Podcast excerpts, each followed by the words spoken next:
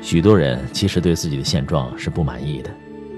其实你可以的，无论你想成就什么，想做任何于生命而言有价值、有意义的事儿，最好的时机就是现在。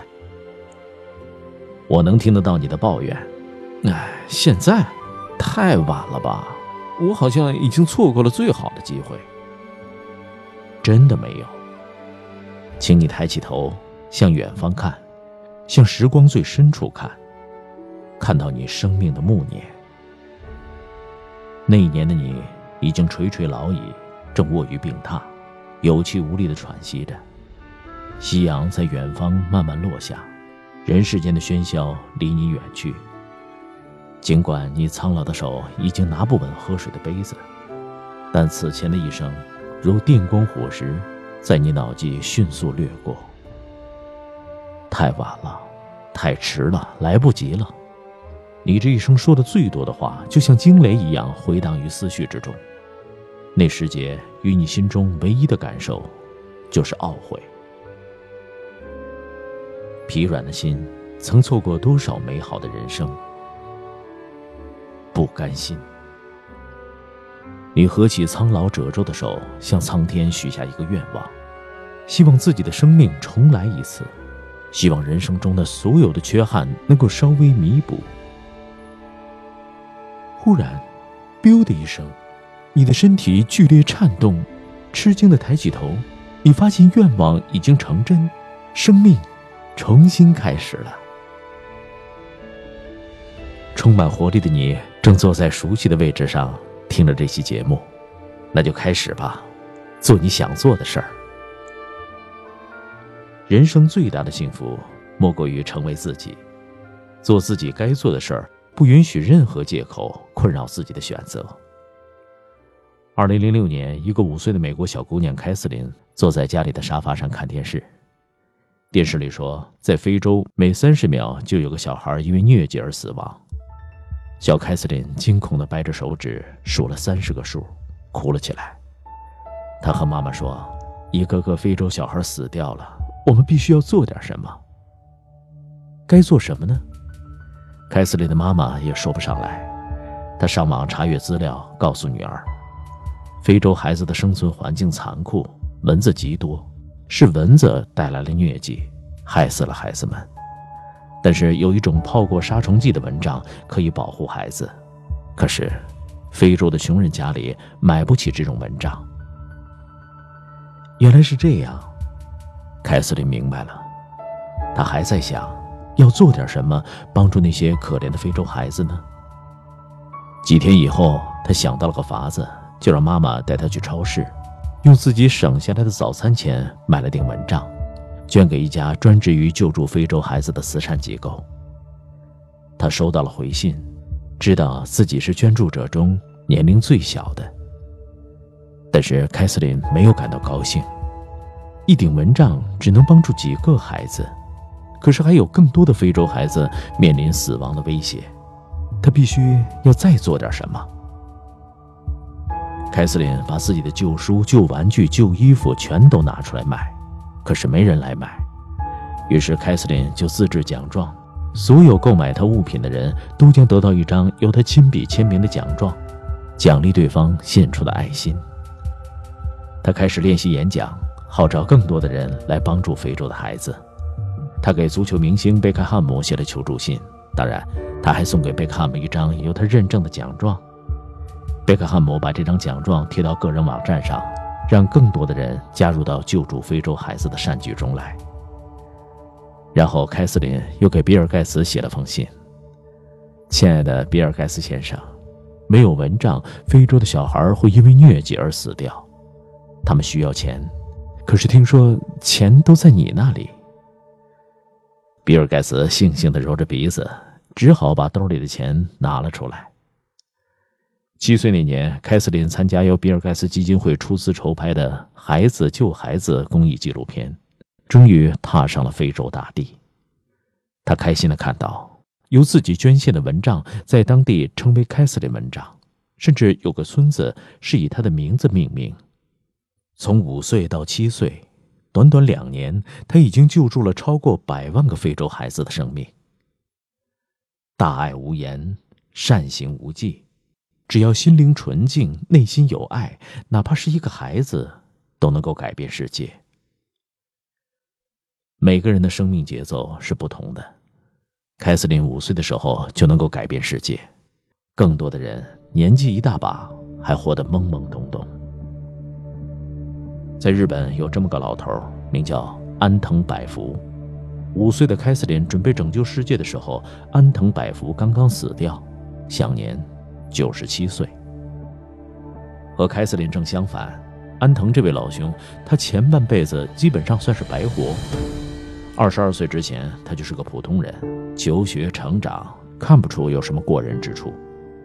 但他在二十二岁创业，事业一飞冲天。分公司遍地开花，他志得意满，还在大学设立了以自己名字命名的经济学。忽然间，第二次世界大战开打，满天都是轰炸机，把他的产业炸毁了石器时代，打回原形，一无所有了。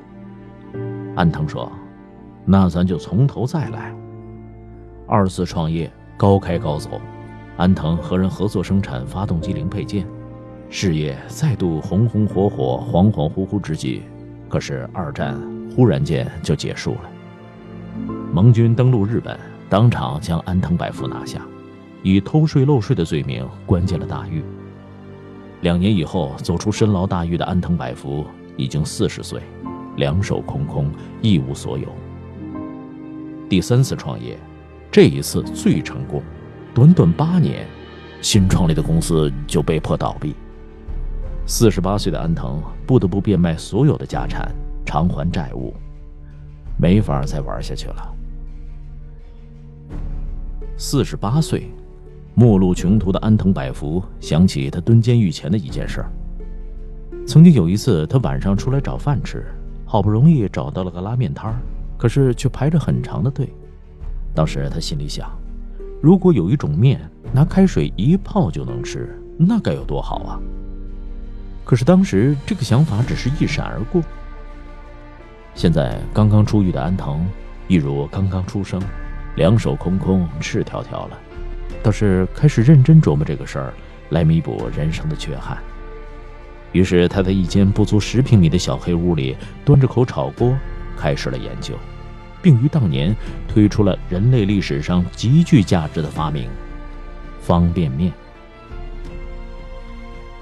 方便面好吃，而且吃不厌，居家必备，容易保存，简便易食，不需烹饪，价格便宜，安全卫生，因而和随身听、数码相机、卡拉 OK 等被誉为日本的国家级发明。此后，安藤百福又推出了泡面升级版——杯面。数据表明，最近几年全世界消费泡面七百七十七亿份。而中国人平均每人吃掉三十四包方便面，一辈子蚊虫一样的瞎忙，忙到最后一无所有的安藤百福就这样在一间狭小的黑屋子里迎来了他人生命运的转机，也改变了世界。人和人的生命节奏是不同的，凯瑟琳五岁就能够救助非洲孩子，安藤百福四十八岁还活得很糟糕，一无所有。但是他们，都在自己最好的年纪改变了世界，活得无可替代。做一件事最好的时机就是现在。《纽约时报》有篇文章说，奥巴马五十五岁就退休了，而特朗普七十岁才当总统。每个人都有自己的发展时区，你不比别人快，也不比任何人慢。有些人看似走在你前面，也有人貌似落在你的后面。但其实，每个人都是在自己的时区里有自己的步伐。不要嘲笑你后面的人，也无需望着前方远行的身影惭愧气馁。你没有落后，也没有领先，只要你心态平和的向内心行进，不惧嘲讽，不怕误意，就能够按照自己的生命节律，与最优秀的自我相逢。做一件事情最好的时机就是现在，现在，就是现在，是你最好的年纪。无论你还在牙牙学语，还是已经老态龙钟，都处于最美好的年龄。年轻有年轻人的朝气和率真，年老有老年人的睿智和经验。无论任何时候，你都是处于最美好的时区。千万不要说什么太迟了、太晚了。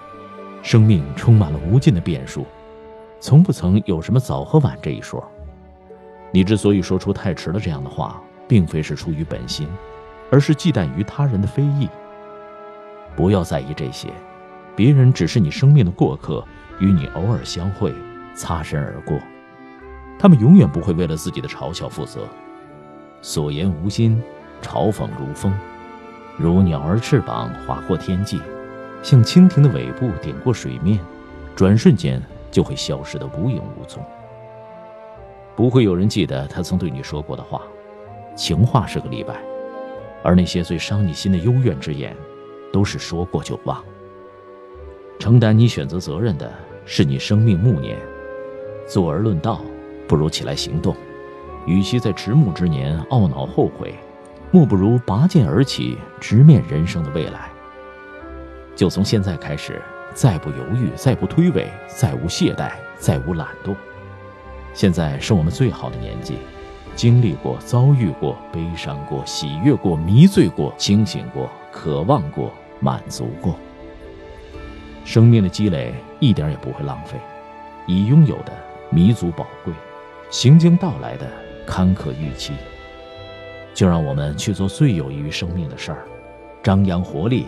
动开心扉，直到活得无可替代，那才是我们真正的自己，也是我们来到这个世界的价值印证和唯一的意义。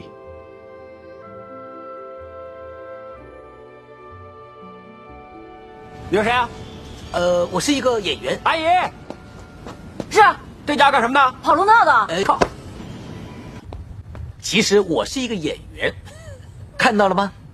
这些泪水。在眼眶里头转呐转呐，你有个狗屁泪水在转它转它，你个死跑龙套的！那那那那那那那，其实我是一个演员呢，小姐，如果你一定要叫我跑龙套的，你可不可以不要加一个死字在前面？多谢，你对我的鼓励呢，我一定会记住。你一定行的。